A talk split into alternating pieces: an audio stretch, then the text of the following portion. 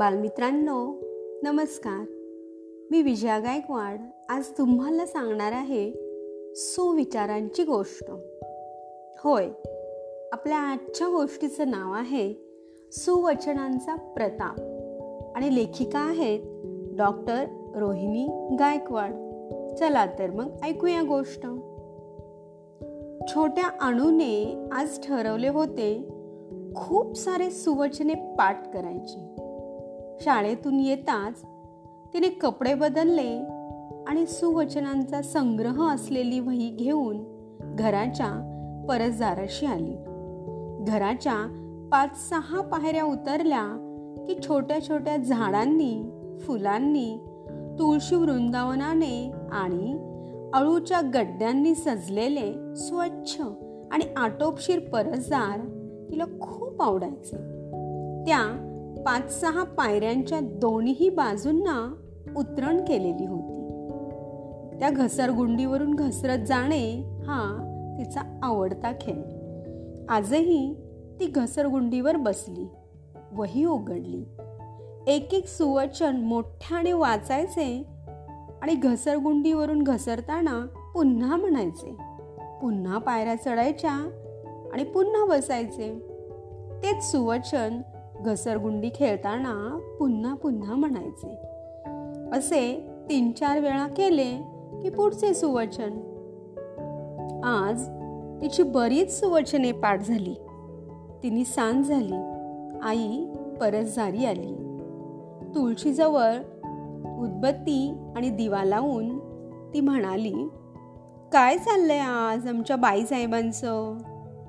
अगं आई मी सुवचने पाठ करते आहे.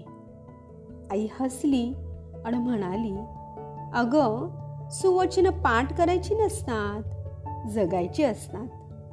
अनुने भुवया उंचावत विचारले म्हणजे? आई पुन्हा हसली आणि म्हणाली अगं सुवचनांनुसार वर्तन हवे. ती आपल्या वागण्यातून दिसली पाहिजेत. तरच त्यांना अर्थ. नाहीतर अर्थ नाही सुवचन माहीत असून. अणूला काहीच समजेना. ती म्हणाली आई नीट सांग ना ग मला काहीच समजत नाहीये. आई एका पायरीवर बसली आणि तिच्याकडे पाहत म्हणाली सांग बरं एखादं सुवचन. अणूने लगेच सांगितले आळसे आळस वाढला आणि आळसे अभ्यास बुडाला.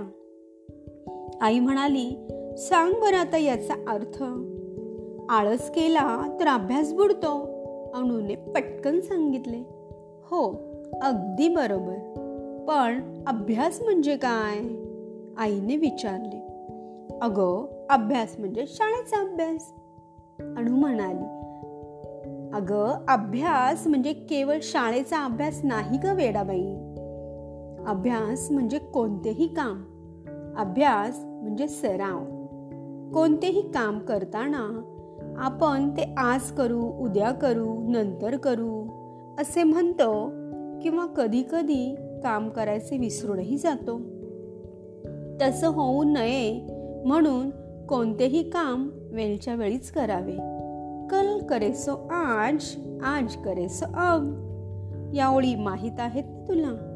आणि बरं का आणू त्यामुळे कामाचा डोंगर नाही होत आळसही नाही येत आणि कामही व्यवस्थित होते. अणू आईचे बोलणे मन लावून ऐकत होती. आईने तिच्या डोक्यावरून हात फिरवत म्हणाले म्हटले बरं का बेटा शाळेच्या अभ्यासाचंही अगदी तसंच असतं. शाळेत शिकवलेला भाग आपण घरी आल्यावर वाचला त्याचा सराव केला आणि गणितातली उदाहरणे सोडवली तर परीक्षेची भीती वाटतच नाही. आणि आपला अभ्यास पूर्ण झाला आहे असं वाटलं की आपल्यामध्ये येतो आत्मविश्वास. आणि त्याच्यासारखा दुसरा मित्र नाही आणि आळसासारखा दुसरा शत्रू नाही. काय? समजले का आमच्या राणीला?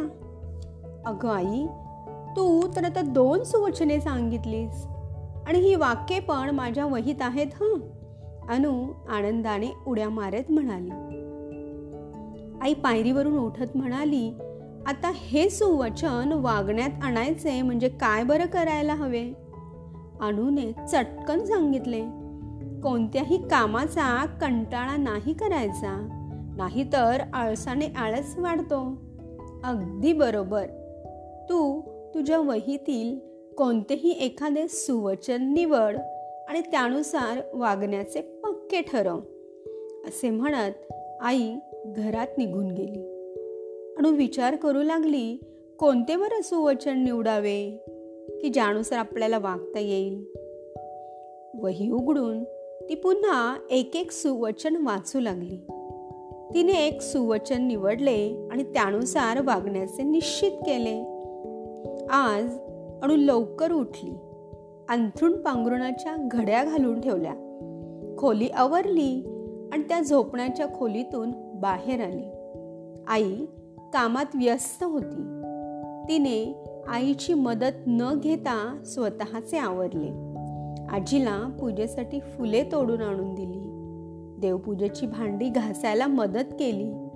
आजीने तिच्या केसावरून हळुवार हात फिरवला.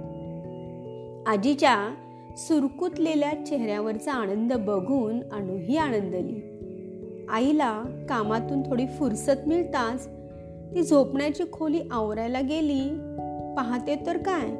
खोली अगदी लखलखीत. आईला आश्चर्याबरोबर आनंदही झाला. अनुने पातेल्यातून दूध घेतले आणि प्यायली दूध. आई खेळून येते ग असं सांगत पळाली बाहेर. आई तिच्याकडे पाहून गोड हसली. अनुही सुखावली. आज आपण आजीला आणि आईला कामात मदत केली याचा आनंद तिला. या विचाराने तीही आनंदी झाली. अनु शाळेत आली. परिपाठ सुरू झाला. तिने परिपाठात छानशी गोष्ट सांगितली. सगळ्यांनी तिचे टाळ्या वाजून कौतुक केले. अणू तू आज खूप छान गोष्ट सांगितलीस ग. आम्हाला खूप आनंद झाला असे मैत्रिणी म्हणाल्या. त्यांचे ते खळाळते हसणे आणि चेहऱ्यावरचे समाधान पाहून अनुही खुश झाली. दुपारच्या सुट्टीत भात आला. भात वाढणाऱ्या मावशींना तिने थोडी मदत केली. त्यामुळे त्यांचे कामही हलके झाले. त्याही आनंदल्या संध्याकाळी अणू आजोबांबरोबर शतपावली करायला गेली. अणूची सोबत मिळाल्याने तिच्या गोड आवाजातील कविता ऐकून आजोबाही सुखावले. रात्री झोपताना ती आईला म्हणाली आई तू म्हणतेस ते अगदी खरं आहे. सुवचने पाठ करायची नसतात तर जगायची असतात. आई म्हणाली आज माझ्या अणूने खूप काम केले हां. दमलीस ना? नाही ग आई. उलट आज मी खूप समाधानी आहे. आनंदी आहे. आईने अनुकडे अभिमानाने पाहत विचारले कोणत्या ग सुवचनानुसार?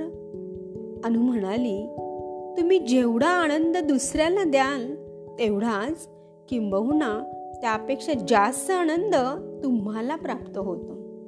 तर बालमित्रांनो अशी होती ही सुवचनांच्या प्रतापाची गोष्ट. मग तुम्ही कोणतं सुवचन जगायचं ठरवलंय? Bye bye